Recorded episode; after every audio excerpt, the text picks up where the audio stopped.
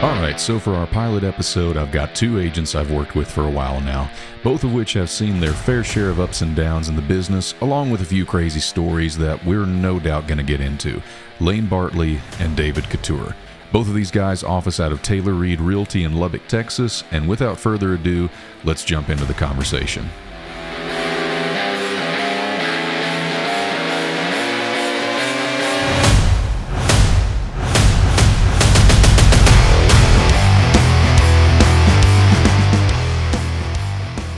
I'll just be looking there for notes from time to time. So you and me both. Yeah, all the all the incorrect stuff that I put down. You've only been married for nine years, Lane. So I got you for. Did you see the updated notes? Yeah. I, okay, so tell me tell me where I'm wrong. Hold on, let me get to it. Will it be in my notes? Just go, go well, back to your text. Yeah, go back to the text and go back to the shared note. So so where I messed up is when I sent you the notes of, of the podcast, like script type stuff. Yeah. I forgot that it updates as I update it. So if I would have put in there something like, man, Lane's a jerk or whatever, like you would see that. So. That's awesome. Yeah.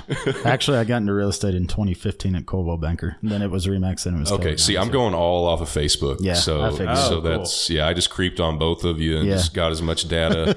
and, and, you know, I'm not, a, I'm like, I'm not doing it nefariously to mess up on the podcast. I mean, just being authentic, I guess, yeah. you know. No, for real. But anyway. So, Lane, what did I get wrong about you? You actually, you actually got all my stuff right. Really? Yep. Okay. Yep. Cool. Maybe I need to go check all my social media stuff. Yeah, maybe you need to go look at yours. You, you got a bunch of false information yeah, on there. Yeah, my little misleading. Oh, man.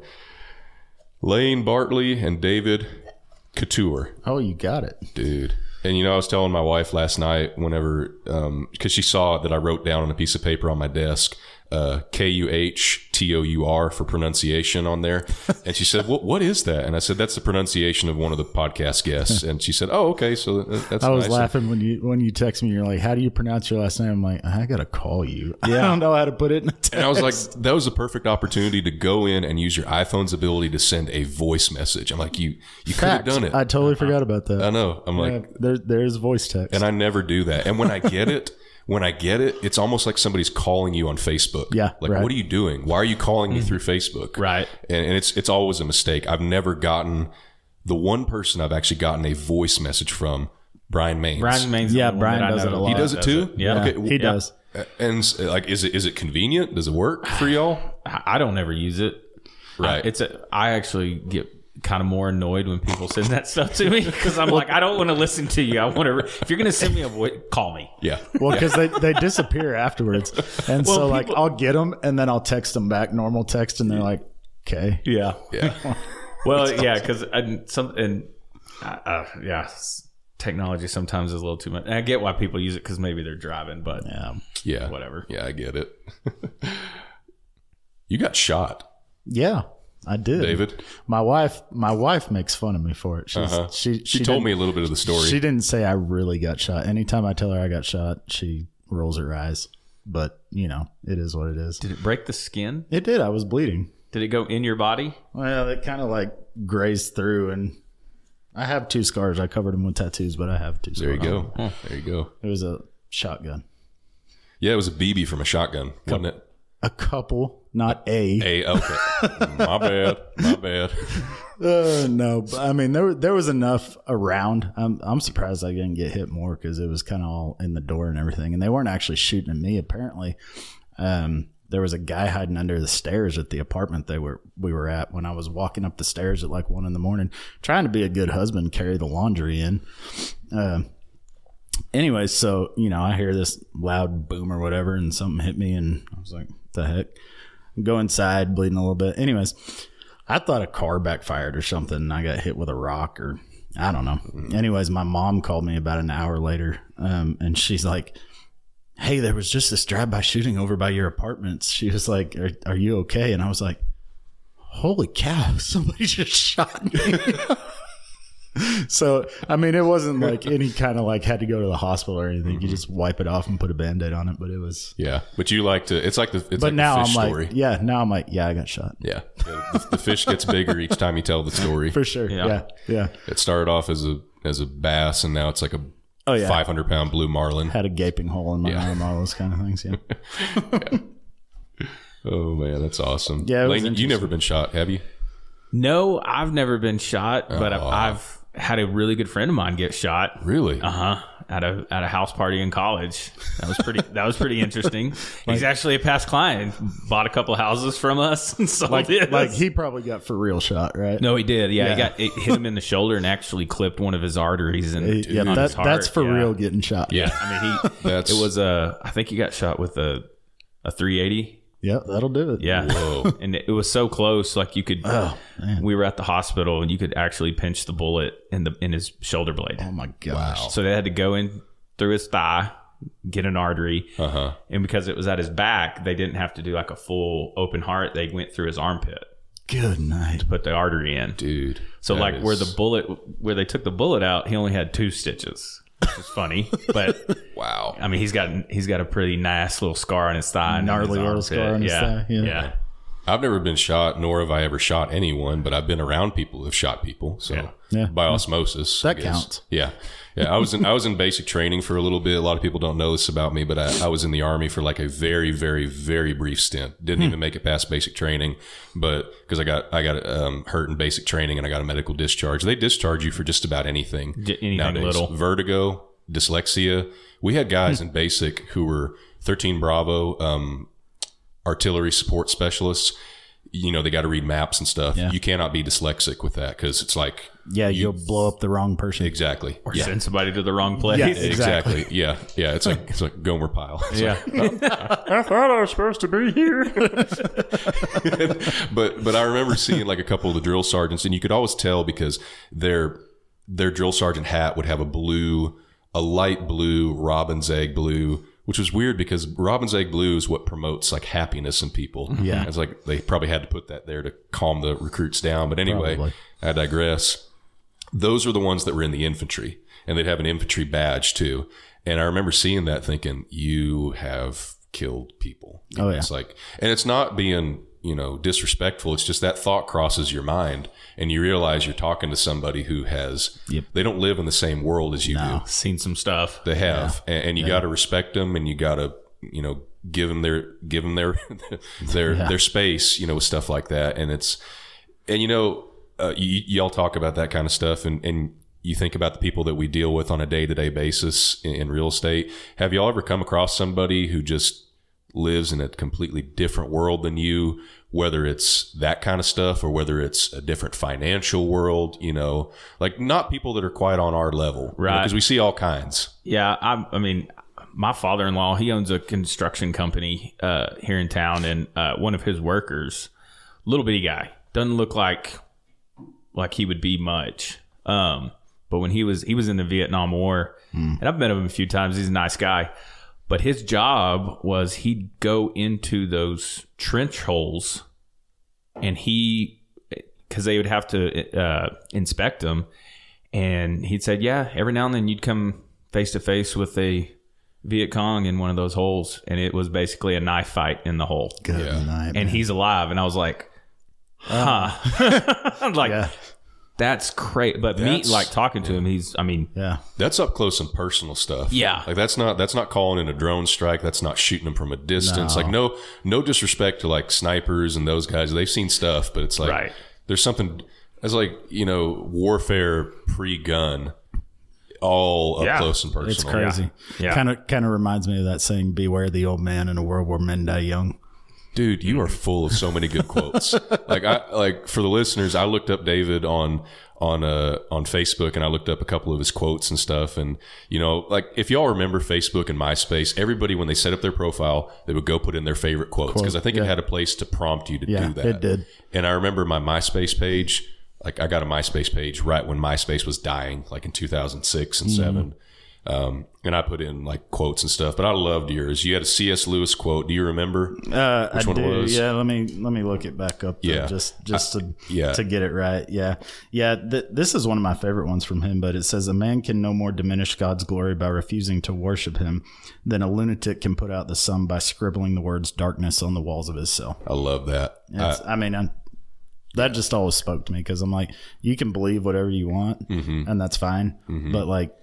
you can't change the truth. Yeah, exactly. And and how many times, and not to, you know, I, I love that quote. I, I, it's an amazing quote, not to detract from it, but you ever think that that's the way you get with buyers that have unrealistic expectations? Yeah. You can think whatever you want to about going into this.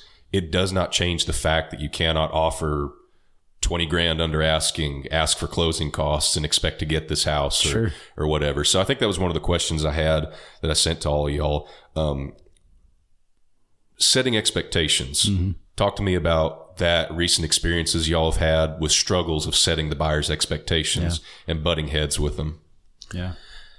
I, I think right now it's, that's a really big uh, topic talking with buyers is the expectation or expectations on what goes on, maybe not necessarily in the buying process when you're under contract. It's more so the expectation of, hey, when we're looking at houses, if this is one that you really, really like and it checks eighty percent of the boxes, we've got to write an offer right now. And that's not me or an agent being pushy to you. Um, it's us telling you the truth, because in an hour in this market, it's probably going to be gone. Mm-hmm. So, I mean, really setting that expectation with buyers is, is a really, really big deal. And to like the price of homes, you know, that's totally changed. And mm-hmm. so it's, it's really, really funny when you get young buyers and parents are trying to, you know, be supportive and help. Yeah. And, you know, they'll still say, well, you know, my mom or dad said when they bought a house, they bought it for like eighty dollars a square foot. Yeah. With all due respect. Yeah. It's just like, yeah. hey, I get that. And yeah, six years ago. Yeah. Probably could have. Yeah. I've seen Back to the Future too. I would yeah. love yeah. to do that. I That's would love right. to go back. Yeah. That's right. I was like, yeah, I wish I could have held on to my first house that I bought in yeah. two thousand ten because I bought it for one hundred nine thousand dollars. Yeah. And chocolate right. bars used to be as thick as a phone book. Yeah. Yeah. Yeah. That house, that my first house that I bought probably worth one hundred sixty now. Yeah. So, I mean, yeah, for sure. It's insane. So, yeah, I mean, it's a really big deal to set expectations mm-hmm. with buyers, because it's it's no longer, I mean, you're really doing a disservice to buyers if if you as an agent, if you're just going out and just showing them houses. Yeah. And you're not sitting down with them in the very beginning and yep. setting that, hey, this is what we need to do yeah. in this market. Because really you're setting them up for failure if you don't. Yeah. You know, and that's that's the part that I try to remember is that, you know, it's it's been just as much of an adjustment for agents as it has been for buyers, because, you know, a year and a half ago, two years ago, um, their expectations probably were right. Yeah. You know, you could go in and you would call the listing agent and ask them about an offer, and they're like, yeah, no, we don't have one. And so you negotiate down. And so I think we're getting been, closing costs. Yeah, exactly. For yeah. For a first time home buyer. Some. So it's been just as, as, as much of an adjustment for agents and having to learn how to coach people through that yeah. because, you know, it, it, it was hard for me personally to be like, man, if I want to buy this personal house for me, I'm going to have to offer them fifteen thousand dollars over what and they're asking. I'm like, ooh, that hurts. And then you're like wondering, that. am I going to get that back? Yeah, anywhere. exactly. Exactly. Yeah. And so I do, you know, you have to, yes, have that, that kind of hardline sense of you can believe whatever you want. But you also have to be able to put yourself in their shoes and be like, okay, I can feel what you're feeling. So how can I coach you through that? Yeah. You got to have some empathy. yep. Yeah. And you know, it's, I'm a very nostalgic person. Like Sawyer, my business partner, t- tells me all the time, I'm probably one of the most nostalgic people he's ever met. I have a lot of nostalgia for like late nineties, early two thousand mm. stuff. You ever get nostalgic for what it was like when you first got into real estate? Like for some of the ways things were, like you ever talk with people like, man, I remember when we used to get this paid for, this used to happen. I remember ten day option periods. Yeah. I, yeah. I mean, big one is uh, probably like the title policy for sure. I mean, you got to tell what's hard. Changed on that. So used to, um, and mainly like state of Texas, used to the sellers ninety percent of the time were willing, or I would say ninety-nine percent of the time yeah. would pay the title policy. Which that's where the, you know, the title company checks, make sure there's no like liens or anything against the property. And usually that was a seller expense. Um, now it's the buyer willing to pay for that. And they usually range anywhere from a thousand to eighteen hundred bucks, depending on the sales price of the house. Yeah. But I mean, that's money that goes directly. So in a competitive offer situation, that's money that goes straight back to the seller. Yep. Don't have to go up on the sales price. If you know, if you don't have to, you can put money straight back to them mm-hmm. and acquire that as a cost yeah. as a buyer. Um, I mean, that's probably one thing where it's just like, wow. And sometimes you can get it covered by the seller, just kind of depends on the house and yeah, how many how days it's been, it's been on the market. market. Yeah. Um, but for the most part, when it's competitive, yeah. it is one hundred percent a buyer paying. Yeah, and everything in our market is skewed to the seller right now. I mean, oh, yeah. it just it is one hundred percent when when you're writing a contract, like you if you want any shot of winning, you have to skew everything in favor of the seller if yeah. you want any kind of a chance. And that's where I've I've struggled too with with some of that stuff, because on the inspector side, you know, I used to get annoyed when I kept hearing, I've got a three-day option, I've got a seven-day option, I've got a five-day mm-hmm. option. And in my mind, I could not process, like, why is this such a big selling point? Yep. yep. Because I'm thinking, you know, okay, it's a couple of less days. But when, when I started to see how competitive the market was, I'd be talking to Lane or somebody, it, it started to just click that you really have to do everything you possibly mm-hmm. can to make that look good. Because sure. that's that's almost like your resume. Yep. And, and the homeowner is like, who's going to hire you? Yeah. So right. Yeah, that's it. Because I mean, shortening, shortening that thing up is less liability for the seller, mm-hmm. you know? So the shorter you can go, the more likely they are to get what they're after, you know? Mm-hmm. And I actually got into a ten day option on an inspection a week ago. Mm-hmm. And I was like, it was like I found gold. Yeah. Well, like, what you're probably about to see too is on offers is what they'll do is they're going to waive their option period. Right. They'll still do an inspection. Right. Just you got to know. And I mean, technically you can ask, you can ask for repairs yeah. from the seller without an option period. Yeah, they just, just don't have to do it. Y- yeah. They yeah. can. You still lose your earnest money. Right. Yeah. If you decide to terminate or something, you yeah. lose your. So if there was like a big ticket item, like an H V A C system yeah. went out, um, and you know, buyers can fight to try to get their earnest money back. I, so, I mean, it can it can get complicated, but you're fixing to start see buyers starting to do that to make their offer just a little bit better. Mm-hmm. I mean, it's already happening in Austin. They've been oh, yeah. doing it for that way probably the past three or four years. Hmm. So it's going to catch on here. Um, it'll just take a couple of agents doing it, and then because yeah. it. That's what happened with the title policy. It just took a couple of agents writing offers that way, and then everybody else kind of caught on. Yep. It's inspectors are the exact opposite. Like a couple of us start doing things, we're like, "You guys are idiots. We're not, we're not going to do that." There's been like a company in town. I won't mention their name, and I don't mean that they're idiots. I really don't mean that. But they've done some different stuff. Like right. they've added a bunch of new services and like all kinds of bells and whistles. And I'm, you know, I'm all about doing extra stuff to help them, but you know, sometimes I can't help but wonder how much of it is snake oil. You know what right. I mean? Yeah, yeah. And a lot of us can get like, y- y'all don't know how things work here. Yeah. Like the big one here is payment at closing. Mm-hmm. I call other um, inspectors from out of town, and we'll get to talking, and then I'll just say it in passing that, oh yeah, I'm collecting this one at closing, and it's like lobsters are crawling out of my ears. Like they, hmm. they don't know how to take it, because Lubbock, West Texas in general, is one of the few places that still does that. Oh, I always thought that was a normal thing. They've been doing that ever since I got into real estate. I thought so mm-hmm. too. But then when I call these other places, they're like, how how can you sustain that? I'm like,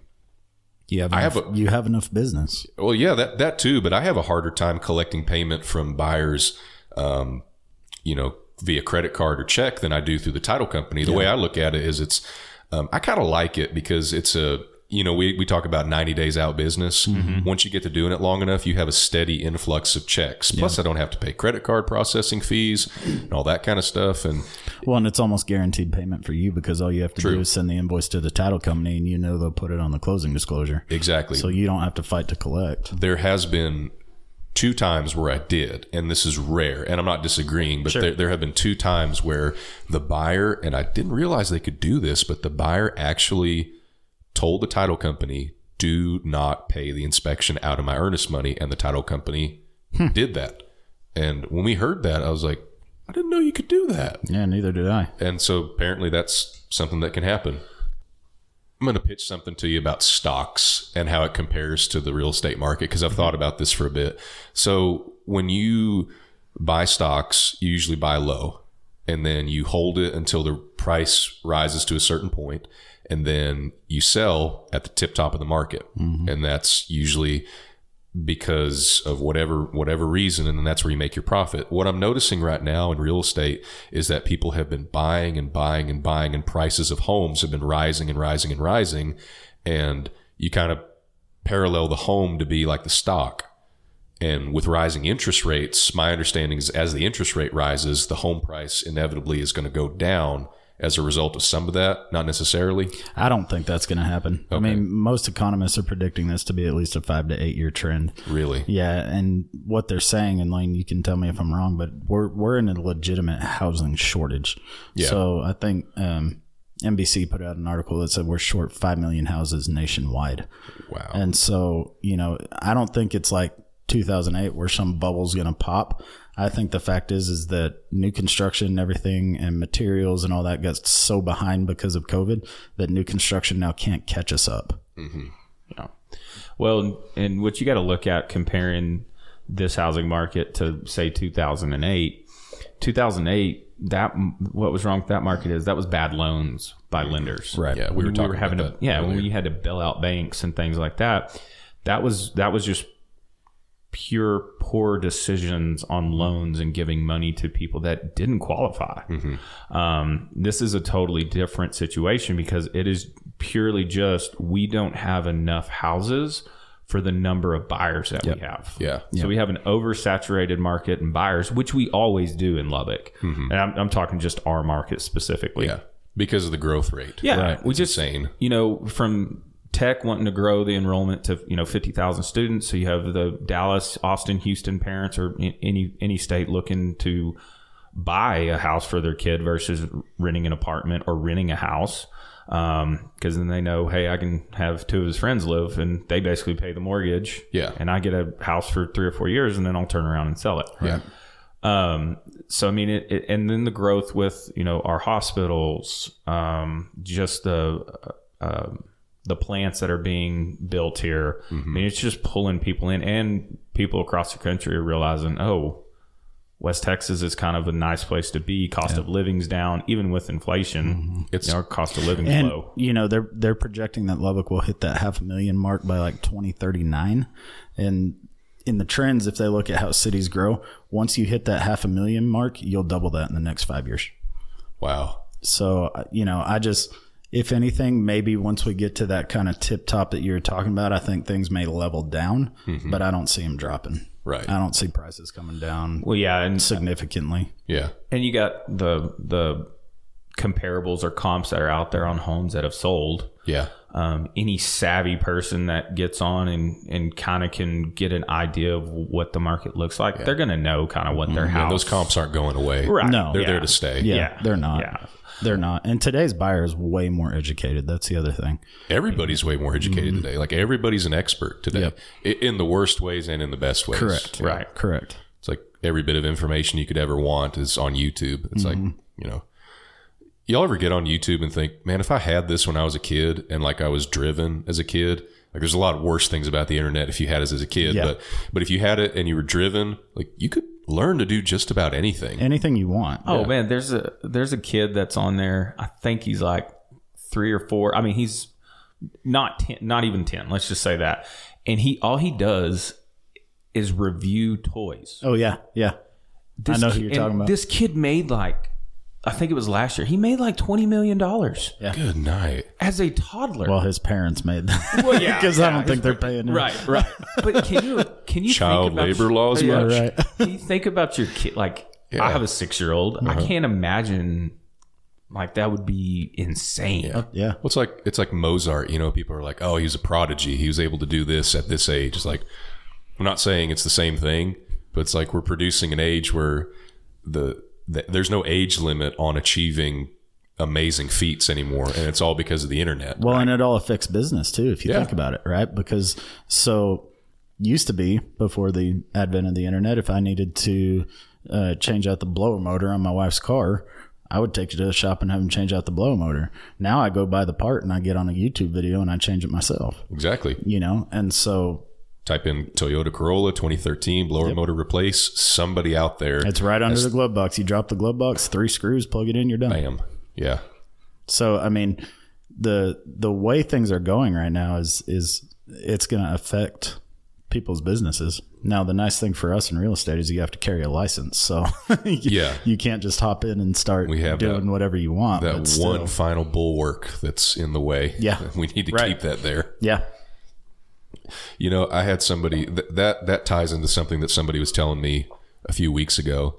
Um, when I made, uh, the other podcast that I was doing for our church, and it was long form podcast, you know, two and a half hours conversation, hour and a half long conversation. And somebody said, I don't want to listen to that.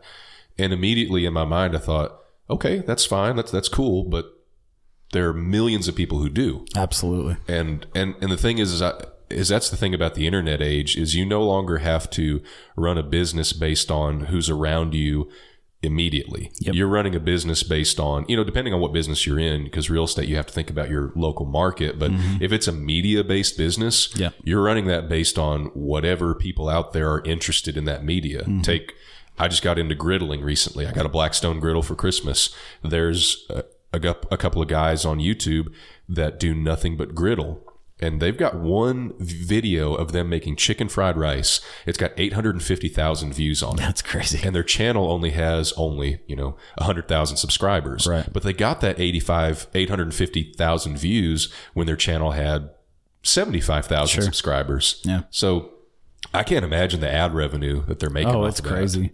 That. It's crazy. All that ties into marketing too, though. Yeah. Um, 'cause what, I can't remember the stat, but it's, it's something like when today's, because the way today's generation is, they're so just on to the next thing. Yeah. You know, like if you don't grab their attention and within eight seconds, you're done. They're, they're on to the next, mm-hmm. you know? And so like you have to look at all these trends and everything and really put that into biz, into your business and yeah. understand, you know, because I'm not savvy on YouTube or TikTok or any of these things where mm-hmm. people are really going to start to market. Yeah. But I could definitely ask my thirteen-year-old how to do it, and he could tell me. That is one, yeah. of, one of the advantages for sure, having younger kids. Y- y'all's kids, again, uh, Lane, you got two? I've got two. I've got a six-year-old daughter and three and a half. Well, he's older than three and a half, but birthday's in June. Hardly Boy. any gray hairs, too. That's yeah, that's impressive. Very impressive. Actually get in front of the mirror and have to pluck it out of the beard. Yeah, so yeah. My wife noticed me doing that to mine the other day. I do that. Pull all the white hairs. Yeah.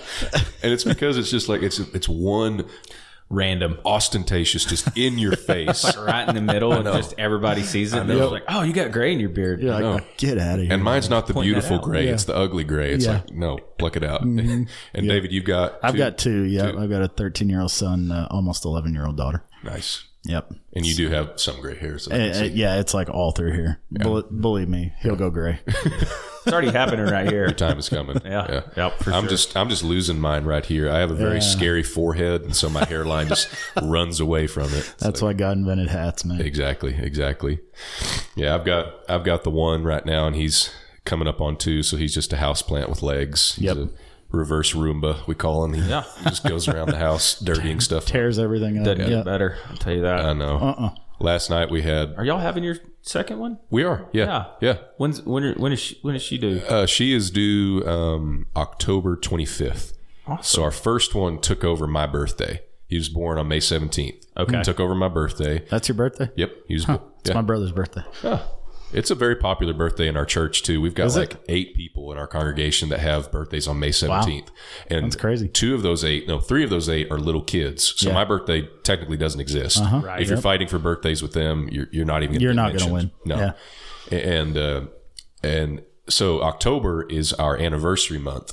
And if we follow the same pattern with how early John Mark came, he came two weeks early. Um, if this one comes two weeks early or any earlier, there's a potential that this next one could take over our anniversary date. Oh, good oh, wow. Lord. So it's like, yeah, we just don't have any important dates in our life yep. anymore. Yep, no. no. You know, kids, they, they and kids will do everything. that regardless of when they're born. Pretty too. much. So, yep. How do you balance kids and self-employment? Ugh. That's hard. Talk yeah. to a rookie here because it's, I'm it's still learning. Well, David's wife too is is kind of self-employed. My wife just yeah. um, started her uh, private practice in counseling. She's yeah. a, she's a licensed professional counselor, so she just started that role uh, May first, kind mm-hmm. of doing doing the private practice stuff full time. And so both of us being self-employed, you know, it does give a little bit better balance on schedules, just because like she usually knows like these are when my clients are going to be here. I'm a little more probably of a maverick where something could pop up in an hour and I've got to go run and do a showing. Yeah. So the fact that both of us kind of have open schedules, it, it helps a little bit, but yeah. there are times where it's still kind of, it's hectic for sure. Butts up with, you know, who's going to go get the kid yeah. kids today at five o'clock. Yeah. yeah. Kind of yeah. looking at each other like, well, I can go get them at four. Yeah. And then yeah. you're going to have to be home very quickly. Yeah. Because I've yeah. got to go do a showing at yeah. five thirty, or yeah. I've got to run up and mm-hmm. get in my office to see a client. Yeah. Um, and that, that's a lot harder for him because his are younger. You yeah. know, where we're to the point now, which is nice, where, you know, we can kind of leave them at home for a little bit by yeah, themselves. The nice themselves. thing is my wife works from home. Um, she works for a mortgage company in Austin. She's done a, a lot of stuff in real estate. If, she's, if her, she's done a lot of stuff. Yeah, if man. her if her profile is correct, yep. like I looked at hers as, didn't she work for Daily eighty, transaction coordination, yeah, yeah, mortgage, and did she ever have her real estate license? No, okay. no, but she, so uh, she started out actually as a transaction coordinator in twenty fourteen at Keller Williams with the Townsley Group. Uh, and then I got my license in, well, she moved to Diana Romans when she was at Coldwell first. Okay. And then I got my license, and then we were both on Diana's team for, gosh, almost five years, okay. I think. Um, and then she uh, got the opportunity to go to Daily eighty and mm-hmm. kind of, you know, she did that just um, because it gave her the opportunity to grow her business and, yeah. and the potential that she could have and, and whatnot. And then she got offered this job with a mortgage company she's working for. So yeah. she, she kind of took that, and she's gotten three promotions in a year. It's pretty crazy. So wow. I'm, I'm proud of her. So you could say she's, she's pretty driven. Oh Lord. Yes. Yeah. Yeah. Don't both of y'all work? You still, you work with your wife, don't you, Jackson? Not anymore. No, no. Okay. So Evan, Evan used to, uh, she used to be pseudo um, office manager, answering some phones right. and stuff, and scheduling orders for me. Um, and Haley, uh, Sawyer's wife, did the same thing for a little bit. But yeah. no, she she stays home with with the baby. Um, uh, right now, my mother-in-law is is right. our yeah, okay. Yeah, That's she. Right. I, I employ my mother-in-law, folks, so that tells you how how smart I am from a business standpoint. No, my mother-in-law is amazing. She's she's the best. I have the greatest mother-in-law. No offense to other mother-in-laws, but mine's mine's awesome. Yeah. Um, I can't. I couldn't imagine me and my wife working together. I don't. It, I, it takes a special dynamic. It, it's something else, man. I, like I, you, she can barely put up with me, yeah. even when I'm home or like on the weekend. I, David yeah. knows. Like we all hang out together. He knows. I don't want to go to the office with you. Yeah, yeah it's like it's I, it's definitely. I gotta go home to this hard. Too. Yeah, exactly. it's it's definitely tough, but you you uh, you have to be able to separate work and home. You do, yeah, for sure. And that was the biggest struggle when the inspection business took off. Like, I don't do it as much anymore, but my mind was just running all yeah. the time. What ideas can I implement?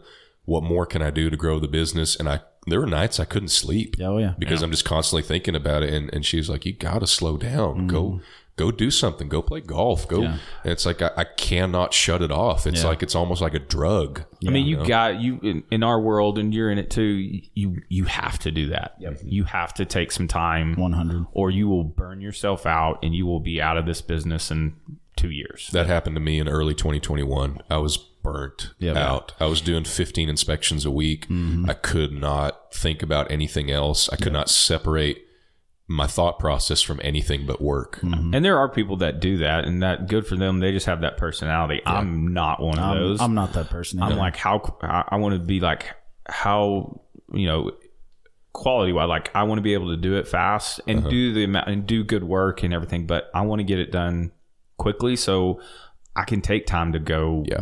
do whatever, go play golf, go yeah. on vacation. Yeah. Um, so yeah, I mean, you, you gotta be able to do that in this business, or you'll just run yourself around. Well, and the fact of the matter is, when you get to that point where you're burned out, you're not serving anybody at a high level. Yeah. No, you can't. No. Cause you're, t- you, you're, you, you, the part of your brain that's thinking about quality control, it got burnt out yep. a long time ago. Long time ago. Mm-hmm. Yeah. And that's why I was so, I was so happy that we were able to separate, you know, it's still family, but separate immediate, you know, husband and wife. Like yeah. I, I couldn't do it. No offense to people who do it that way, but I'm not strong enough to do that, or I'm sure. just not wired to do that. Sure. And I'm grateful that she's able to stay home. She may want to go back to work someday, but right now we're kind of in that stage where I'm making decent money. Um, she doesn't have to work. So it's nice to keep her at home with the baby. And yeah. she's she's always wanted to be a homemaker. That's always been her dream. So I'm happy to do that. And it's nice too, because I can ask her to go, you know, do something for me in the middle right. of the day. Right. She can just take off and go do it. And, you know, I also do have to remind myself, she does have a very, very difficult job to mm-hmm. raising oh. a kid at home. Uh, but that's probably the hardest job there is, to be quite honest. Well, and I kind there, of, yeah, yeah. But I, but there's there's a joke on that same line of thinking, and I'm not trying to be irreverent to the job of a mother because it, it is a, a very hard job. But there was a comedian uh, that said, Bill Burr. I know exactly who you're talking about. You know, you this, just incriminated I, me, man. Yeah, I, I haven't heard this. So, do, do so tell. he says, he says, you know, I hear all these all these ladies talking about, oh, she's, or it was Oprah that said, and my next guest is a stay-at-home mom, and she has the hardest job ever. And Bill Burr just rips into her and says, oh, really? I thought roofing in July as a redhead was the hardest job ever. And, and, you know, he's he's one of those guys that's like, he's going to take pop shots at anybody. Right. Nobody is sacred with him. And I was like, I see your point, but be careful, man. Yeah. Careful. yeah. Easy, be easy careful. Boy. Back oh, up. Oh, yeah. He definitely does that to get the, the crowd. I, he I'm, does. He's, he's hilarious. And, you know, he says it. He's like, dude, none of my stuff is researched. I don't think about stuff before I say right, it. I just right, say it. It's yeah. just off the cuff. I just want to get a reaction yeah, out of everybody. Exactly. And he gets a reaction. Yeah. Well, and I just remembered that our team was Stuart and Lindsey. Yeah. They're married, work right, together. They're married, so work oh, together. Yeah. Are, these, like, are these soundproof walls? Yeah. So it's kind of funny that I was like, I can't imagine my brother. he yeah, does my brother does it it's, every day. It's really funny if, if yeah. we're in a meeting and Stuart and Lindsey get into an argument or something. You can kind of tell it's like all the kids at the dinner table. And they're like, Mom and Dad are fighting. I just saw both y'all's resignation letters come yeah. underneath the door here. You'll see a Facebook post. Oh, yeah. I just joined a new company. Yeah, yeah. So happy for this opportunity. So that's another thing too that I see a, a lot in our market, and I'm sure it's uh, popular in other places too. But I wouldn't call it agent attrition, but um, agent lateral movement mm. frequency. Like there's a lot of. And I, I don't know, and I don't mean lateral like in terms of every company is the same. I just mean just jumping from one brokerage to the next to the yeah. next. And it's funny the perception that you get from that from the outside looking in. You ever notice that everybody who sees an agent that jumps from one brokerage to the next or one team to the next, they comment on the post like it's a promotion. Right. Like, yeah. you know, congratulations. And, you know, maybe it is. Maybe they got a better split, maybe better lead opportunities, whatever. That's fine. It's just funny that perception yeah. where on the inside, you're just thinking, "Oh, cool," you know. Yeah, and it's an it's an adventure. It's great, but yeah. that's just a funny perception thing that I noticed. Yeah, yeah. And, and sometimes when you see agents that are moving brokerages, it, it could be something as simple like, "Hey, I, you know, I've got some friends over there that I'd like to go and work with them at that brokerage," or you know, the technology or training mm-hmm. that that brokerage offers yeah, uh, to us to yeah to help and grow our business and get us growth minded. Mm-hmm. That could be a big reason. Um, but yeah, when you yeah, it is definitely like when you're just moving brokerages. It's like you said, it's just a lateral move. Yeah, um, yeah, and that is something that you do see in in our world. Yeah, for yeah, sure. Pretty often. Yeah, very often. Yeah, um, it's like you know if. I, I couldn't imagine a world where inspectors did that. Like if we had, because Lubbock only has, I think three firms, inspector firms that I know of. There's there's not that. Like you don't see inspectors posting, just move to a new place because we're so, not that realtors aren't independent minded, but it's like inspectors are almost independent minded to a fault. Yeah. Like, you know, but also too, we don't have to have a broker. You know, there's that too. We don't have to have anybody that holds our license for that. But um, yeah, it's just funny, the, the perception difference in that. And, and that makes me think, too, about the whole self-employment thing. Do you think right now we have more people who are self-employed than we ever have in modern American history? Like, we're not talking about the people who used to farm all the time. Right. We're talking about in the modern industrial revolution era, do we have more people, from your perception, that are self-employed? Oh, one hundred percent. Because I think it goes back to when you were talking about what you can do media-wise with the internet. Yeah. I mean, yeah. Yeah, this generation, they don't need this, or our generation, however you want to say it, mm-hmm. they don't need to sit in an office and work nine to five. Yeah. Mm-hmm. Um, And just because, you know, somebody can do their job in four hours doesn't mean that they're not working.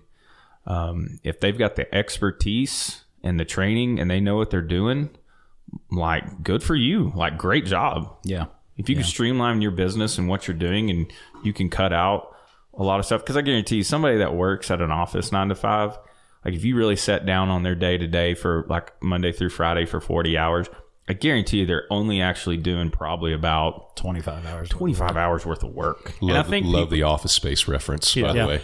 And I, and I, you can, um, you can look at it too from when we went in, when we had COVID and we were working from home. I mean, people didn't have to work. They were able to get their jobs done in a timely manner because, you know, you probably were at home with kids. Yep. And if you sat down for two or three hours a day, you got your stuff done. So I think people figured that out too. And, and employers too, like, okay, well, maybe we don't need to have an office building. Maybe we can cut some cost off and keep people from working from home. Mm-hmm. And that's what I'm seeing from people that are moving from like Washington State, Oregon, California. They were like, yeah, I had to be out there because that's where the office was, but I can do, they've realized I can do this from home. Mm-hmm. So now I can live wherever I want. I bet you that cuts down on office space expenses well, too yeah, for the one hundred percent. Business. Yeah. yeah. Yeah. I mean, so, the, the internet is like this endless space of, of real estate workspace, basically. Yep. It, it connects us, and it's like we've been underutilizing it. And I think it's because we really didn't know how to utilize it. Yeah. I mean, it's it's a fairly recent invention. Well, yeah. Know? But, and then you've also got the, you know, like our parents, you know, old school minded, mm. like, you know, you're in the office Monday through Friday, you work forty to fifty hours a week. Mm-hmm. Um, you know, even the, you got to be in a suit and tie. Yeah. That's, and you're starting to see that the, the, you know, the suit and tie thing's slowly slipping away. Oh yeah. Yeah. Um, you still see it out here. Just, you know, West, West Texas still kind of old school on some stuff, which yeah. cool, but you're starting to see that slowly slip away. Yeah. Um, but yeah, to, like the self-employed is yeah. way, way high, and it's pretty cool. Well, and yeah. I think COVID forced people into figuring that out.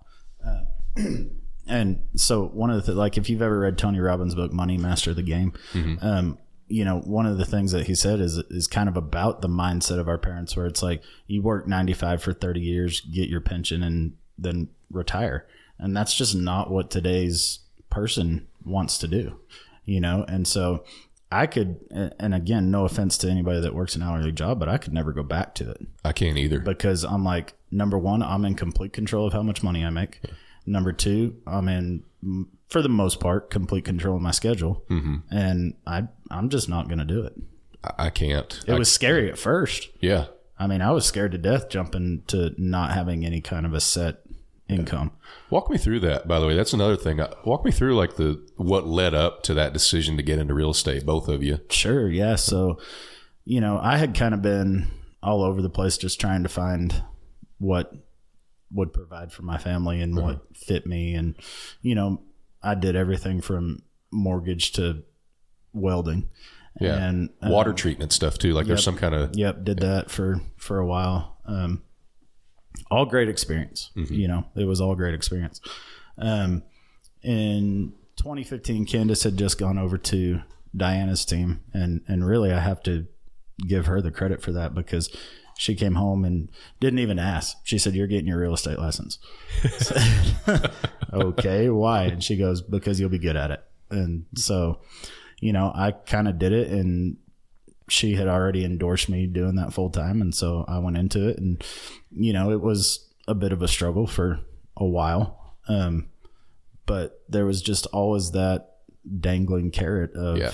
you know, I can make as much as I want mm-hmm. if I work as hard as I need to, yeah. you know? And so that was kind of just the decision for me. And, and when things really kind of changed for me, when, when I joined Lindsey's team, it was just really an eye opening deal of just like, man, this is really out here to get, and it's something that I can actually attain. And now, I mean, you'll have to pry my dead fingers off it, because I'm not going back. yeah. And I'm sure you use all that information you learned in real estate school every day. Lot block, subdivision, all that kind of stuff, oh, surveying knowledge. one hundred percent. Yeah. Yeah. yeah it's just kind of kind of like the algebra I learned in high school. Exactly. Exactly. Day, yeah. Know? So if you're listening and you're thinking about getting your license, you don't worry. If as you're struggling to learn all those yeah. needless, no, no, no, they're needful. They're needful. yeah. You got, needful. You got to have them. Yeah. Yeah. Yeah. What about you, Lane? So, uh, yeah, I have always been in sales. Um, even when I was in college, I was in sales. Um, so I, how I got started, um, Lindsey, my sister-in-law, she had her license. She actually started in two thousand eight. Uh-huh. Um, yeah, she, she started in the fun time. Yeah. So, uh, my brother and I worked, uh, for a, a banking equipment company together with our dad. Yeah. Um, I did that for four and a half years. Uh, just got kind of tired of the travel stuff um, 'cause I'd leave early Tuesday back on Thursdays, and I would cover. I covered Wyoming, Colorado, New Mexico, and Texas, and parts of Oklahoma. So the travel just kind of wore on me. Um, changed jobs and went and worked for a friend that bought a Xerox company here. Um, did that for a couple of years, and then went to an I T solutions company. Mm-hmm. And um, man, that it it just. The last job was the I T job. It just wasn't a fit for me. Um, caught on pretty quick that it wasn't. And my Lindsey had kind of talked to me about, hey, you should get your license, and had, and had been trying to get me to do it over the years. And I just didn't understand, you know, anything about real estate or, you know, how you make money on that or anything. But I think one day we were at a family deal, family dinner or something, and I just mentioned that I wasn't happy where I was, and um, it or it just wasn't working. And we had lunch the next day, and she was like, okay, what would be your goal in, in income? Like, what would you want to make? So I told her, and she sat down, and she was like, okay, this is what you would have to do. In Breaking order, it down. Yeah, in order to make it. And when you see it broken down like that, you're like, oh, man, I I can do that. That's that's easy. So, I mean... started working on my license in March of twenty seventeen. Did it like just slowly, just because I was doing it at home, and I was on the. I started real estate in in June of twenty seventeen or mm-hmm. May twenty seventeen. So been here five years since. Nice. Yeah, I remember walking into Lindsey's old office uh, when y'all were still at Keller, mm-hmm. um, second floor, uh, Trafalgar, Finnish Township. Yep. yep. And I remember walking in there and just like. Just got my inspector's license, and I was like, I'll just go market to the to the old team that I was on. Yep. And Lindsey said, oh yeah, Lane's been looking for a, for an inspector. I'm like, huh? Here we go. and and I know you've used other guys too, and, and you know, I understand, like, we all don't have like exclusive relationships in the business or anything, but it was just, it was neat how that worked well, out. Well, and it was, it was purely a timing thing on your part, because yeah. the guy that we had primarily used on our team, just, he couldn't fit it into his schedule. Yeah. And we were kind of in a time crunch situation. So I remember you walking in, and I was like, give me your card with your email. I'll send you all the information, and I need it done tomorrow. And, and luckily I was just like, yeah, in the business. Perfect. Yeah. Because the, the guy that we had been using, yeah. that that's the only person that I knew, because I just started on the team. That's who Stuart and Lindsey told me to use. So I yeah. was like, okay. And yeah. he just didn't have time. Yeah. And so lo and behold, it, it ended up working out. Yeah. And, and, you know, I'm finding out that the time thing is becoming probably the biggest marketing yep. deal right now. Can you get to it? When I've, uh, two days ago, I was in Slayton, and the agent is, is funny. It, he'll probably listen to this podcast. He's he's funny. Uh, but he he walks up, and he's got a stake in one hand and a hammer in the other. And I'm like, oh, you're – and I didn't know he was the agent at the time. Yeah. I said, hey, are you the surveyor? Because I'm putting two and two together. And he looks at me and goes, I'm way more friendly than a surveyor. What are you talking about? Like, I've never met a bad sur- – well, actually, no, I've met a bad surveyor. But but anyway, um, and and I just told told him who I was. He told me who he was. He said, you have a card. Gave him a card. And all I said was – yeah, we we hired a new guy. I didn't even say anything about the new guy's experience level. I just said, we can get to you within two to three business days right now. Yeah. Done. New relationship yeah, right yep. then and there. Yep. And like that's shifted my focus from where I'm putting, that shifted my mindset from where I'm putting my focus on what I'm marketing. I'm trying to push more. We can get to you quick. We're still saying we can do a good job. I mean, that's not going away, but I'm pushing the quick side of things. Yep. Well, and right now, I think in, in, in our world, it's all about timing. Yeah. Time is of the essence. And it, I don't care what business you're in or what job you do. If you're providing a service to somebody, which every job does, yeah, it is all about that person's time. How much time can you save me, or yeah. how quick can you get to me? It's all about if, speed. Yeah. If it's, you don't meet my expectations, I'll go find somebody else that can. Yeah. Now, I mean, even coming down to, can you get them into a showing in time to see it before it goes under contract? Goodness. Yeah. Yeah. Yeah. yeah. I, I never thought about that, about how y'all have to deal with your, with your back up against the mm-hmm. wall on stuff like that. Like, I'm sitting here thinking nobody understands what it's like to be the inspector that is saying, man, I'm booked through the rest of the week. I can't get to you. Now I'm going to lose your business. Like, no, it's, you know, I bet you during twenty twenty and twenty twenty-one, that was probably a big problem. Yep. Mm-hmm. Like, I'd love to show you the house, but I've got X number of showings. I've got Absolutely. closings, mm-hmm. whatever, and I just can't get to it. Yep. Well, and there was a time where sellers would only let agents in, so you had to virtually tour the buyers right. through it, like on FaceTime or Snapchat. I or, forget COVID was a thing. Yeah. It was right. a thing. Yeah. Like, yeah. Which makes me very happy that we're forgetting about it, that. It does. Like, all of a sudden, a, a war happens. Yeah. And, and it goes away. It goes away. It's yeah. amazing how that... Yeah. Because of science. We yeah, are science. shifting now to a political podcast. Right? Yeah. Science. Yeah. A political pandemic. Uh-huh. Oh, man. But yeah, I mean... Great. Now I'm going to get demonetized. Yeah, you're welcome. I'm just yeah, kidding. Just, I'm not monetized. No. But yeah, it's just, it's it's all about the timing. And then you build a relationship from there, yep. which I think it was reversed probably, you know, ten years ago. You had For to build sure. a relationship and kind of get a little rapport with somebody, and then you got their business. Now mm-hmm. it's, hey, I'll give you a shot. Just if go show me this to, house. If you, I'll give you a shot. Yeah. And if you do quality stuff... You know, let's, yeah, let's rock and roll. The relationship comes after the shot. It's it not relationship then shot. Correct. It's like the relationship is still as important as it ever was, but yep. it's like, I can't afford to frankly to get to know first. you and trust you before I give you a shot. Like yep. I just need it. Uh-huh. So that's it. And, and I've talked to other older inspectors in the business um, that they built their business on the concept of handshakes, look them in the eye. And I, I still do that too, but it's, it's like we're talking about that comes later. Yeah. You know, I can't, I cannot afford to just base it off of that because, like you said, time's of the essence. Um, and that's another thing too, on the time of the essence thing. Realistically, do you think we're ever going back to ten day options being the standard? I mean, maybe, maybe one day.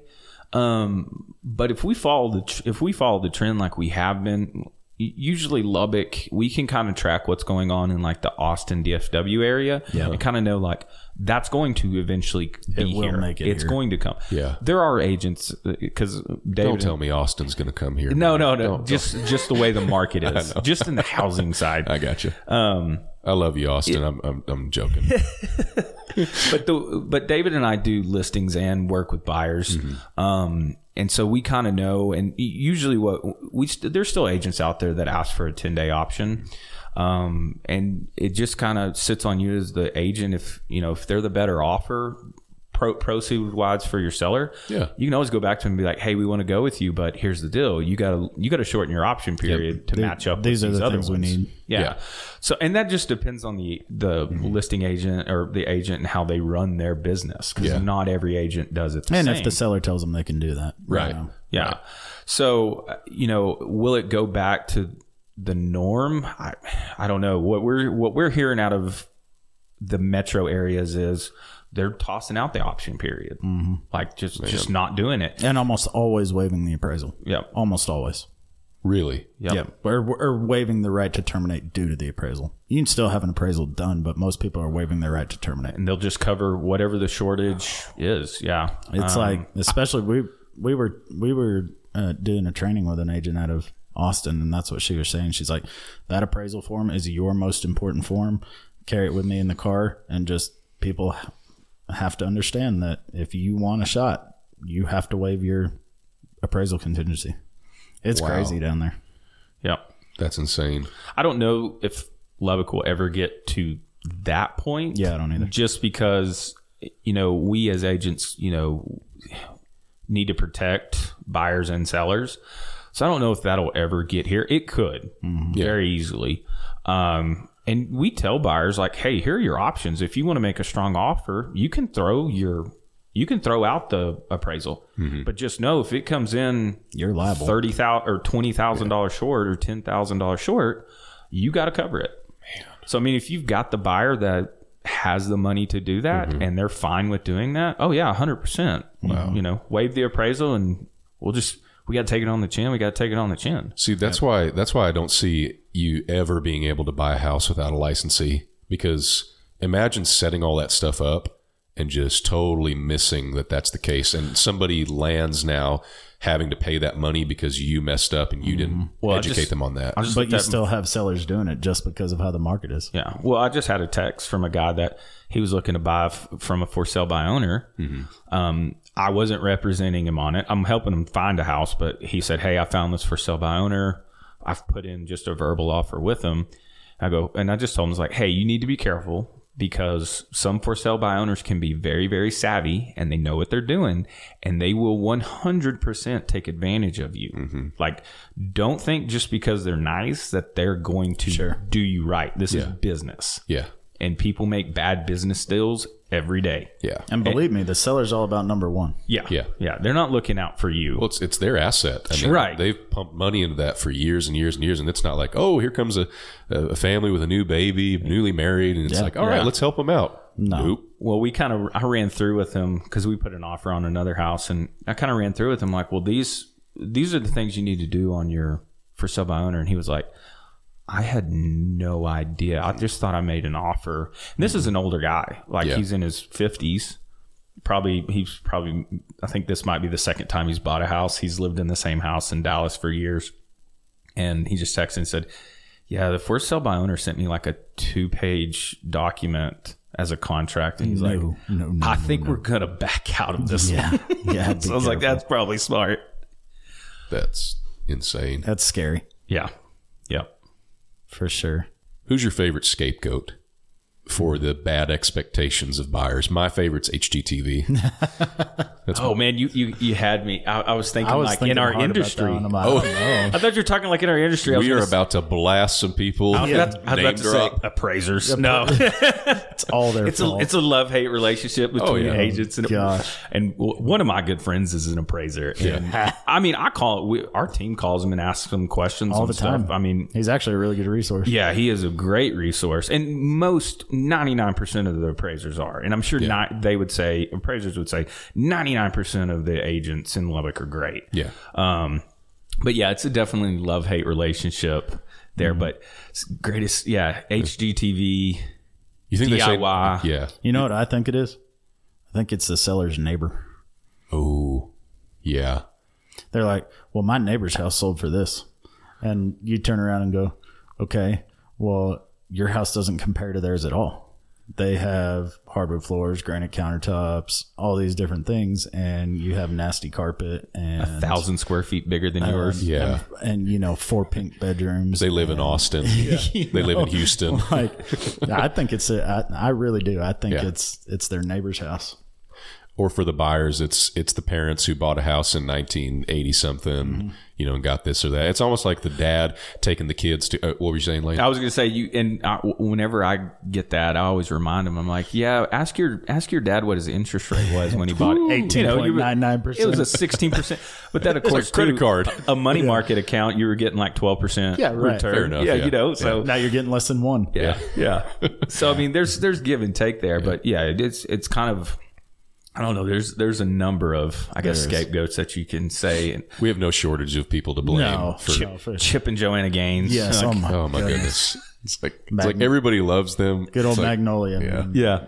Gosh. Oh the, the new favorite for inspectors is uh, Home Inspector Joe or something. Is that a show? I guess so. Really? Huh. Well, hold on. Home Inspector Joe. Is that a show? I guess so. Man, that, that was, was awesome. Weird. There's the title. A little alliteration yeah. for you right there. Right. Uh, but he's this, you know, he's this, you know, he's got the half sleeve tattoo. Um, you know, he's got the modern appealing look for the whole H G T V thing that a lot of other of he's them got the are, hipster vibe. Yeah, on, yeah, that yeah. going on, and he uh, he's doing stuff like he's doing repairs on the house right after they buy it. So right there, violation of the Trek rule, can't do repairs till twelve months after the inspection. He's really not an inspector. Pretty or, sure y'all aren't allowed to move stuff, even right? Uh, there, there's some yeah there's some gray area yeah, yeah exactly I mean yeah, I mean I've had an inspector call me before, and he's like, "Hey, there's a box in front of the door where the water heater is in the garage. uh I'm not able to get in there." And I'm like, and that was how I got David's business. Yeah. Really, really, dude? Like, you can't just push a box. That's, yeah, that's no, where you no, lost I'm, me. I'm well, not allowed to move anything. Well, you know, there's there's inspectors that say, "I don't know if that vase is from the Ming Dynasty." Yeah, yeah, I have no very, idea. Very true. Yeah, I, I don't, and you know that happened to me once. Not Ming Dynasty. I think it was Shun Dynasty. No, I'm kidding. it was it was an instance where I apparently cracked a family heirloom. Oh, don't oh know what it was. Don't I? I didn't even know I did it. But apparently it was in the garage and it was in a box. And I was just, I didn't move the box, but I was stepping through stuff. And I think maybe my foot hit the caught box. something on the way out. Nice. So it's like, you know, and what I told, the agent called me and she was really nice about it. Everybody was really nice about it. I didn't have to end up paying anything I offered. But I'm like, I don't know how to put a price yeah, right. on a family yeah, heirloom. What's it worth to them? Yeah. But, but this guy who's been doing this new show, um, you know, everybody's come to the conclusion and nobody's, you know, ignorant enough to look at that show and say, that's the way a home inspector should be. All of our right. guys are like, what are we going to do? This guy's going to set the buyer's expectations that we need to do repairs. We need to provide repair estimates and all this stuff. I'm like, he's not a home inspector. He's yeah. a remodeler. Yeah. Well, that fall and that falls on the, that, that falls on the agent. Yeah. Like our job is to set the expectations on everything. Yeah. Because ninety-nine percent of the time the buyer is going to lean on us to be like, True. well, I don't know an inspector. Who should I use? Well, right. here's a list. Yeah. Or do you want me just to get it scheduled for you? Here's who I'd recommend. Mm-hmm. And most of the time they're like, yeah, do it. So it's our expectation. And I mean, I said it with my, with my buyers, like, hey, inspectors are not licensed anything. They're not licensed electricians, plumbers. I mean, with well, licensed inspectors, licensed Correct. inspectors. Yeah. No, so you. they're not repair guys. Yeah. They're not going to, do, they're not going to fix anything. Yeah. Their job is to go in and make sure that the things in the house meet the standards stat, uh, set by the state of Texas. Yeah. That's their job, mm-hmm. period. So, um, you know, anything that's on the report, we can always go back to the seller and talk about it, and we can get estimates and things like that. But the inspector's there just to give a kind of a quality control yeah. Yeah. to you, so you have an idea of, make recommendations for repairs, you know, give you an idea of the oh, condition. That's one hundred percent what I tell them. Like, the inspector's not going to tell you anything to get fixed. They yeah. are going to recommend that, hey, I've seen this in homes, and I recommend that you probably just want somebody to come out here and at least check it out. And, and maybe it's fine, it's not a big deal, but I would at least recommend somebody coming out. Yeah. Yeah. My favorite question is, do they have to fix this? Like, uh, I mean, I'm not going to make them. Yeah. Right. But, and I, and I hate being cheeky with them like that, but I, you know, it's, and I'm not, and you know, the thing is, is that I have worked with buyers who I know for a fact the agent sets the expectation, mm. yet they still ask that question. Sure. Right. And, and, you know, I get it. There's, it, it's almost like herding cats and dealing with kids, you know. Yeah. It's, it's just, but that's it almost, a, a, you need to tell them, well, you really need to discuss that with your agent. Exactly. I do that every time. My favorite, my second favorite question is, would you buy this house? Like, yeah, you just want me to never work with this agent yeah, ever again. Or exactly. you want this agent to never work with me again, because yeah. if you want me to be honest, I mean, you know, I'm, I make, I'm going to tell you straight answer, no. So I have a really, really fun way of dancing around that question. Yeah. Um, and I could go into it, but we'd be here for a while, because I, I dance a lot around that question. Yeah. Well, I get, we get that question too. Do you think this is a good home? Really? Oh, okay. Yeah. Well, like yeah, as the agent, yeah. like we'll, we'll get that question. Well, what do you think about the home? Mm-hmm. Well, okay. Number one, I'm not the one buying it. Yep. Yeah. I'm not the one going to be living in it. I'll, I'll give you like the idea of like, hey, it kind of matches like yeah. the trend, or this yeah. is what we see in homes. But mm. I mean, ultimately, I'm not the one living there. Yeah, yeah. It well, needs, that needs to be you, yeah. you decision. Exactly. And that again goes back to setting their expectations, mm-hmm. right? Because in that initial meeting, you know, I'm explaining to them how the market is right now, and the fact that what you need to be looking for on your inspection report are big ticket items that are going to cost you a lot of money: H V A C, plumbing, electrical, roof. Um, Anything other than that, that is cosmetic stuff, do not expect a seller to fix it, because they won't. Yeah. And they do not have to, because they, they don't have to fix anything in the first place. But just because the fact is you're most likely going to be in a multiple offer situation, if you hit them with a million different little repairs, they're going to say thanks, but no thanks. You're going to terminate, and they're going to go take the next offer in line. Exactly. So you've got to set that, like, we're not here to go through, you know, to try and pick out every tiny thing in this report. We're here to look for the big things that are really going to affect your house. Yeah. And, and I love hearing, like, from the uh, it's almost like the, the, the young guy trying to be tough for his girlfriend so he can show, show her, you know, how tough he is. Yeah. Mm-hmm. I, I love hearing that kind of person. It's usually a guy say, well, I'm going to talk to them about this and make sure they get that fixed. And I'm like, yeah, sure you are. Have fun with that. Book. Yeah. And, and then, you know, I, I talked to the agent like a week later and they're like, yeah, we, we got these two things fixed. I'm like, oh, that's a shorter list than what he told me. didn't, didn't work out for you, did it? Yeah. And, you know, I mean, at the end of the day, it, it kind of stinks for some of the buyers because sometimes they can't, you know, they're not getting the opportunity afforded to them that would have been afforded to them ten years ago, five years ago. But, you know, it's, it's like, it's a first world problem at the end of the day. You know, yeah. It's not like it's the Great Depression, you know? Yeah. I mean, I remember what it was like to get closing costs paid for. Mm-hmm. That was nice. You want to talk about nostalgia. That was nice. Yeah. yeah. Um, an extra eight grand that didn't have to come out of your pocket. Mm-hmm. And, and you know, why that was ever a standard for sellers to pay for that, I can't wrap my head around. Yeah. Why it seemed like such a generous thing to do. It's it, like, here. Sure. It was. And I think it just, at the time with, you know, how our market was with, you know, the number of listings we had, yeah. you you could do that. Or if you couldn't, they would go find another house. Yeah. Um, so, I th- and I think it depended on too, like if the that seller had another home they were under contract on with mm-hmm. a contingency and they had to get something under contract. Yeah. Yeah. So you were just, sellers were just, not that they were willing, but the market just kind of dictated it. Yeah. Just mm-hmm. kind of made them be that way. Yeah. And, you know, it's totally changed now because, you know, you drop your inventory by forty, fifty percent mm-hmm. as a buyer, you kind of have to look at it and go, well, this is the best house we've seen in three weeks and I've lost out on four others. Yep. Mm-hmm. We better figure something out. Do you want a dream home or a place to live? Well, right. And, and you know, people think that that's completely gone, getting closing costs paid for. The truth is it's not, it's just shifted from the seller to the lender. Uh, and so like, well, okay. The lender can help with it. It, it actually becomes a buyer cost, but you have those ways of getting those paid for. So, you know, they have different programs that could be your different down payment assistance programs that get the down payment for you. So now your down payment money can become your closing cost money. Or, you know, they have things called premium pricing where you can take a little bit of a higher in- interest rate and the lender can give you a credit towards those closing costs. So if you're a good agent and you know what you're doing, there's ways to help them get their closing costs paid for. It's just not coming from the seller. Yeah, versus yeah. just getting it from the seller. Yeah. Yep. That was always a fun conversation to have when I was when I was an agent uh, for the brief time that I was. And when people would ask me, uh, you know, uh, who's paying for the inspection? It's like, well, it's like you're you're paying for it, but it's like it's getting wrapped into closing cost. Mm-hmm. And the money that you're getting from your loan goes to pay off their loan, and that gets cycled around, and it's like this weird soup of money. Yep. It's like, who's actually paying for it? Right. I mean, yeah, it's got your name attached to it, but it's kind of a funny, you know, where's the money actually going kind of thing. Yep. So something I was thinking about in preparation for this, it's a horror story type thing, but can you all walk me through the absolute worst buyer and seller experience you've ever had? Obviously names redacted, right? You know, but just, and you know, more or less the whole, it just made you sick. Either you messed up, they messed up, and just how it felt and what you learned from it.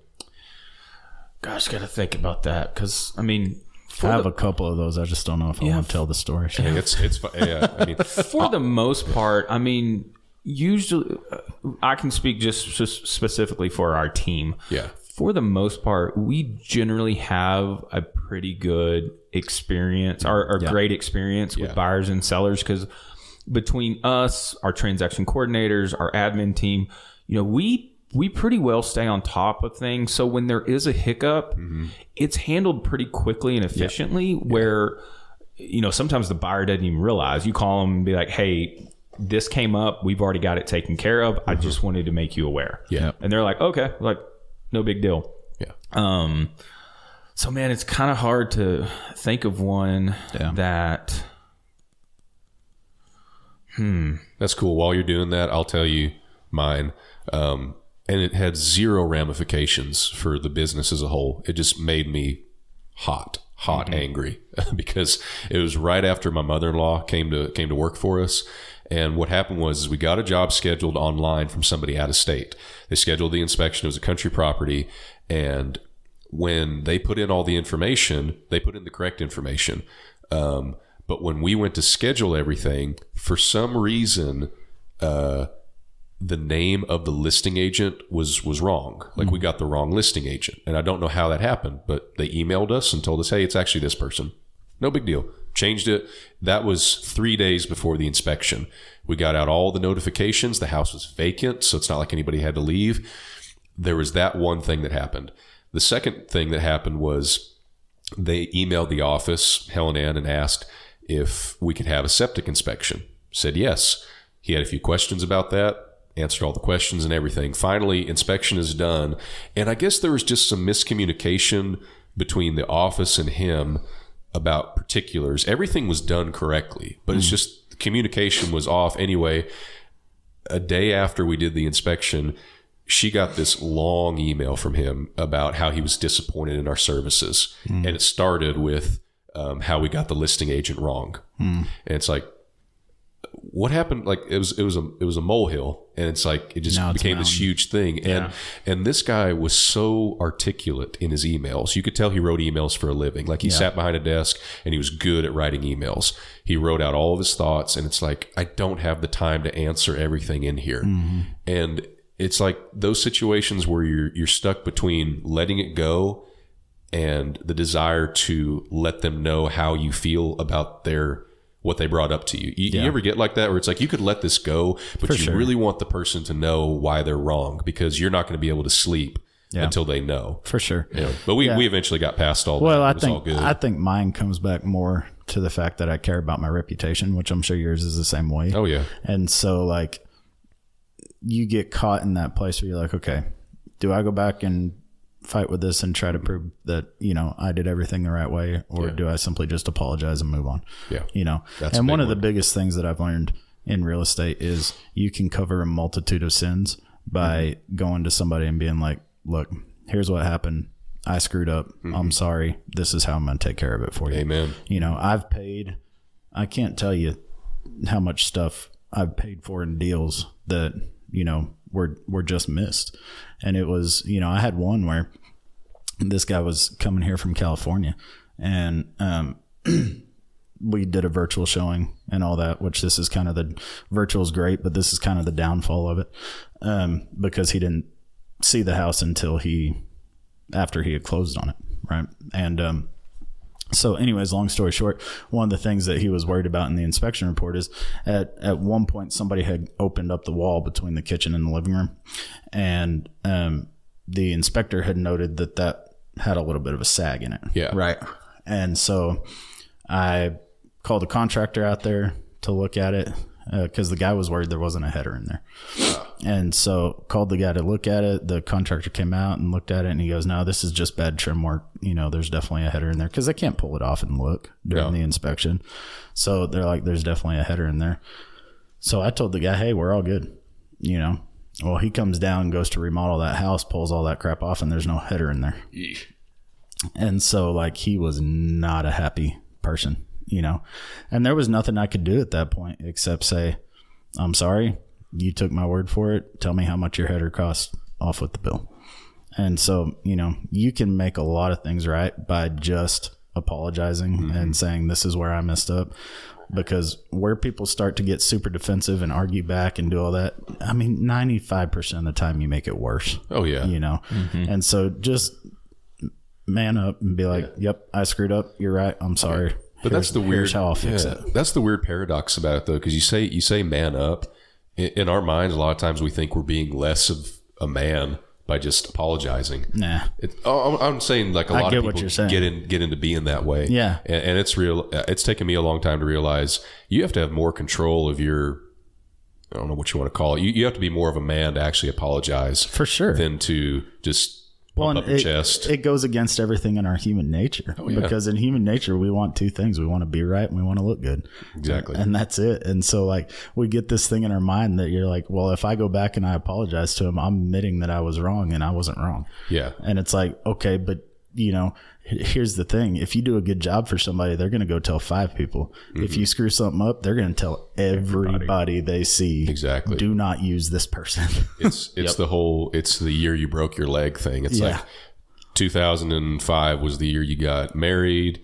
It was the year that you got a promotion, was the year that you bought a new car, but you uh-huh. also broke your leg. So yep. it'll and only be known as the, the year, year you broke your leg. Exactly. Yep. one hundred percent. Yeah. And you ever really tick somebody off by apologizing? And what I mean by that is, like, they're confused. They want you to argue with they them. They want the argument. Yeah. And, the, and it's yeah. like they get angrier and angrier and angrier yeah. because you're coming to them heart and hand yeah. trying to fix the situation. And yeah. it's like, and I've been in situations like that where people have been upset over an inspection and I'm apologizing to them, but they ignore the apology and they just add something Keep else. Going. And I'm yeah. like, I just apologized, yeah. you know, and it's funny how that works. It's it's like heaping coals of fire on yeah. their head kind of thing. And at that point, you though, you just have to get to where you can only control what you can control. Right? Exactly. Yeah. That's probably somebody you, you couldn't uh, s- satisfy their needs. Even if you did it, no matter they, what they'd you find did. Something. To, yeah. You know, there's just people that are that just want to be mad complainers about stuff. Or they're victims. Yep. Yeah. They always play the victim. Yeah. Me and Sawyer have had therapy sessions about that. And that's what they are. They are full on therapy sessions. Oh, we yeah. do too. Yeah. In our office, trust me. Just for sure. You got to so let, you, know. you got to vent it out. Oh, yeah. Even when you, like, like David said, even though you know you're right, but you, you kind of have to fall on the sword and be like, you know what? Should have been something I should have caught. Yep. You're right. What, like, what can, what do you want me to do to make this better? Like yeah. in your mind, what should I do to make it better for right. you? And, and I, you hang up the phone and then you walk into somebody's office and you're, yeah, you just start venting. Yeah, I've told my wife this and I don't think it's funny because, because he knows her, but like, we'll get into this argument over God knows what, mm-hmm. whatever. And I know I'm right. I'm like, I am right. Uh-huh. But I also know that I don't want to fight for the next forever how long, right? Mm. So I apologize, tell her I was wrong, say I'm sorry, and then I go to the grocery store and punch the steering wheel the whole way there and be like, I'm right. You know, you, you've got to you've got to find that balance between being the peacemaker and and fighting it out, and yeah. most most of the time, just to be able to move on with your life. Sometimes you just gotta. It's worth a whole lot more than being right. Yeah, sometimes you just gotta eat that egg on your face and just be like, okay, fine, I give. That egg, that egg doesn't taste no, good. No, it doesn't. It really doesn't. You can be right or you can be happy. You can't yep, be both. You can't be both. That's you cannot right. be both. That's a fact. Y'all didn't know you were getting marriage advice listening yeah, today, did you? That's uh-huh. right. Marriage and business, the two are more closely intertwined than you. Because I heard somebody say, we went to a marriage uh, enrichment conference put on by um, a network of, of churches that we belong to. Uh, and one thing that one of the guys speaking said was, you didn't realize this, or I didn't realize this when I got married, but I was entering into a business partnership. Yep. Like, you know, if, if it's done the traditional way of, you know, like joint accounts and all that kind of stuff, making joint decisions and all that, it's like, I, I didn't know that this is what it was going to be like. Sure. And that decisions being made, investments being made, you mm-hmm. know, she's my investing partner, everything. Yep. It's like, yep. You, you don't realize that. And I remember Evan and I going through uh, Dave Ramsey actually at uh, um, Keller. Keller Williams when mm-hmm. they put it on there. And I'm not a, a Ramseyite where I believe in everything he says, but you know, it helped us get out of debt. Yeah. And it helped us learn a lot about how to manage that kind of stuff. And, you know, it's funny, in learning to manage money through that, we actually learned to argue with each other a lot better. Yeah, through oh, yeah. that. For sure. Because it was centered around money decisions and yeah. my lack of ability to manage it, because she is the natural saver. I'm right there with you on yeah. that one. She is the natural saver. I'm the natural spender, mm. but I'm the natural budgeter. I'm the budgeting nerd. She's not. No, so man. She doesn't need a budget to, to save money. Mm-hmm. I do, because I'm the natural spender, you know, and, and that's bad when you're making good money, because shiny stuff looks good. Right. You know? Yeah, it always yeah. does. And especially if you're coming from, you know, a time where you haven't had anything, exactly. then it looks even better. Yeah. You know, I mean, I grew up, I grew up with nothing practically. Yeah. And, yeah. and you know, it's like, I always wanted stuff, but I couldn't get it. And, and, you know, I understand the value of saving money. We have, we have our nest egg and everything, but it, it is refreshing. Like when you are self-employed, that you can control how much you sure. bring in and stuff. And the idea that you can save up to get certain things. And, and yeah. I'm not saying that there aren't times where you just can't afford the toys anymore, because people were there in oh eight, people were there in two thousand one, sure. and people are going to be here in whatever next year it is that yeah. we have but to do I, that. But, you know, I also don't, work as hard as I work to only save money. True. Yeah. Right. Like, like it comes back to your, to your, why are you doing this? Yeah. And for me, it's so that I can go do things with my family and yeah. enjoy some of those things, because mm-hmm. if my life becomes all about work and only saving money, yeah, dude, who wants, to, who wants to live that life where you can't do any of the things and build the life that you want? You money know? Is fun to spend for you. Um, it's, it's, it's fun to spend on you, but it's also fun to spend on other people too. Oh, dude. Yeah. Yeah. And that, I mean, that's, that's one of the biggest lessons that I've learned in being married on almost nineteen years is money is a fantastic tool. It's mm. a horrible master. You know, you. if you, when you are just slave to the money that you make, man, that is the most miserable. That was an awesome soundbite, by the way. In your life. Say it again. Money is what? Money is a fantastic tool. It is a terrible master. I love that. Yeah. That's awesome. And, and that's, I mean, that has been so true in my life. Yeah. You know, but back to your point, like when, when you quit hanging on to that, you know, when you can get to that point in your life where, um, you're not just hanging on to what you have for dear life mm-hmm. and you can open your hands up and you can go give to people when you don't, when you think you don't have, mm-hmm. I'm telling you, man, like giving is how you get more. Oh yeah. Mm-hmm. Yep.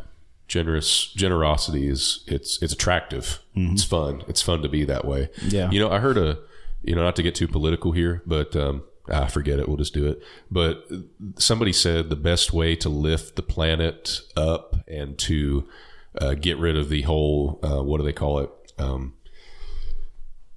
eco crisis? You know, like pollution, all that kind of stuff, mm-hmm. is to make everybody much richer. Because mm-hmm. the richer you are and the more money you have, the more conscious you are of the environment, or the more conscious you are of of of things around you. And the point that they made was, you know, just being frank, poor people or people on the lower rungs of, of poverty don't have time to think about that kind of stuff. Yep. And I thought that was a pretty good point. Yep. And it's like, that has absolutely nothing to do with real estate, but I mean, it's tied to some of those things. But oh, I just thought that was an interesting, yeah, interesting point to make. Perceptions and stuff. So okay. Theodore Roosevelt, I'm going to shorten the quote. I love the long quote. Yeah, me too. Where it starts with, it. It's great. Yeah. It starts with, there are many men who feel a kind of twisted pride and cynicism. There are many who confine themselves to criticism of the way others do what they themselves dare not even attempt.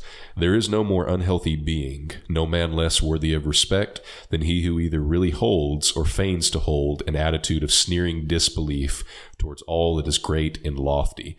And he goes on to talk about those cynical kind of people. And he goes into the main part of the quote. It is not the critic who counts, not the man who points out how the strong man stumbles, or where the doer of deeds could have done them better. The credit belongs to the man who is actually in the arena, whose face is marred by dust and sweat and blood, mm-hmm. who strives valiantly, who errs, who comes short again and again, because there is no effort without error and shortcoming, but who does actually strive to do the deeds, who knows great enthusiasms, the great devotions, who spends himself in a worthy cause, and who at the best knows in the end the triumph of high achievement, and who at the worst, if he fails, at least fails while daring greatly, mm-hmm. so that his place shall never be with those cold and timid souls who know, know neither, neither victory, victory nor defeat. Nor defeat. Mm. So, massive word vomit from somebody who's way more intelligent than I could ever hope to be. But that's one of my favorite quotes. And I don't ever take it from the standpoint of, look at me, I'm the guy doing the work. You, you don't, you don't deserve to criticize me, but I look at it as an encouragement for the person who is out there doing mm-hmm. the work, who's putting in the effort to build a business. Talk to me about a time where that quote was almost like an anchor in a storm for you, because there has to be times in real estate where people are criticizing you, in self-employment in general, forget real estate, but just in general, where people start mm-hmm. criticizing you and saying, you really don't need to be doing this. It's not safe. You need to go back to the eight to five, or the methods you're using are not working. Um, man, for me, I think mine is not, not necessarily around people criticizing me. Um, I think it's more, for me, it was more taking that, that leap. And, you know, I think a lot of times we find, um, what's the best way to put it? A, I think we find a certain, um, comfort in staying in our situation, even if it's terrible, um, because it's what we know. And so for me, I don't ever want to be one of those people that won't move forward because I'm afraid of messing up. You know, I don't want to be on my deathbed looking back at my life going, I could have been so much more if I would have only tried. And I think so many times, you know, we get, we get paralyzed in, in all the things that could go wrong, you know, and we get stuck in that. And the fact of the matter is, is that like you look at all these people who have achieved anything great in their lifetime, every single one of them has failed countless times, countless times. So what does that tell you? Like, it's not about if you're successful, it's about if you're persistent, mm-hmm. because eventually at some point you'll get it right. Yeah. That's, that's kind of what it meant to me. I like that. Yeah. And I mean, you can, you could kind of look at pretty much any successful person. My, my greatest or best analogy I can think of is an iceberg. Mm. Cause all you see is the top layer. Yeah. That's all you see. You see the surface level. Um, any, any billionaire, millionaire, you just see that, that net worth, mm-hmm. but you don't see the underneath. Yeah. Actually how big the iceberg is, and that's where the struggles and the falling and the mm-hmm. failures and where all the stumbling happened to get to that peak. Yeah. And people, I, again, our generation where we're all about the quick and now, they just see that and mm-hmm. they're just like, I want that level and I want it right now. Yeah. Versus, hey, it it took me years mm-hmm. to build to this, mm-hmm. to even get here. Yeah. Um, I think was it I think it's Tony Robbins that says you overestimate what you can do in a year, but you underestimate what you can do in a decade. Mm-hmm. Yeah. And, and he was talking to a guy and he was like, you just don't have those decade you just don't have the decades of failures yet yeah. mm-hmm. to get to the success that you want to be. And he was like, yeah. I get that you've driven and you want to be there, but you just don't have the decades of failures. Yeah. I was like, wow, that's a it's it's true. That's a pretty you know? good slap in the face right everybody, there. Yeah. Everybody has their their cross that they have to bear and your mm-hmm. price that you have to pay. Mm-hmm. You know, success isn't free, mm-hmm. right?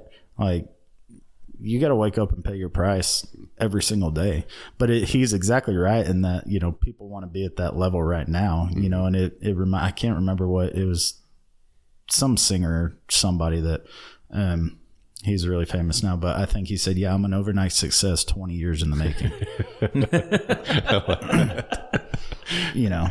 And because people just see that I got famous out of nowhere. What they don't see is me playing gigs in bars and mm-hmm. recording and putting my music out and doing all these things that I have to do for the last twenty years yeah. to get to where I'm at. Yeah. Right. And so people can criticize me all they want. And the fact of the matter is, is that I have to run my own race. Mm-hmm. And like, God didn't build me to run your race. He mm-hmm. built me to run mine. And if I'm trying to run your race, I will never be successful and I will yeah. always feel like a failure. So I will never do anything. Exactly. Yeah. Trying to be like everybody around you is the quickest way to failure, or trying to be the, a success the same way another person has been. I'm not saying don't, you know, emulate some things that sure. might work, but sure. But comparison is killer. Oh yeah. Yeah. There's that phrase, uh, you reminded me of it. Um, success isn't bought, it's rented, and the rent's due every day. And that's it. That's it. Yeah. I see yeah. that on, on a lot of gyms. Yeah. Yeah. yeah I do too. That's a Ga- great gym Gaines. Quote. Yeah. yeah. With a Z. Yeah. With a Z. Oh, man. Yeah. This has been fun. Yeah. I enjoyed man. this. This is great. Great conversation. Hope, hope anybody who listens to it gets some good encouragement. And because I have a feeling we're headed for some, not dark times, but some tough times. It's, They're it's, coming. Yeah. It'll be different. And I think yeah. that's every generation has to yeah. deal with that. And, mm-hmm. you know, ours is, yeah. it's our time to kind of take the helm from our parents because they're getting older. And, yeah. yeah, you know, hopefully everybody, you know, they did what they could to raise all of us. And so about to be handed off. Yep.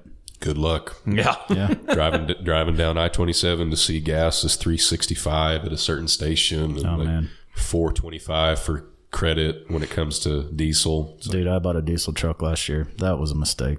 Is it, is it that one? Yeah, that uh, white one. Out oh, there. man. Yeah. I think I dinged it on the way. No. I'm yeah, that, I, I bet. Kick the crap Whatever. out of that door. Whatever. Yeah. You can fill my tank up once. That'll probably cover the cost of fixing it. Yeah, exactly.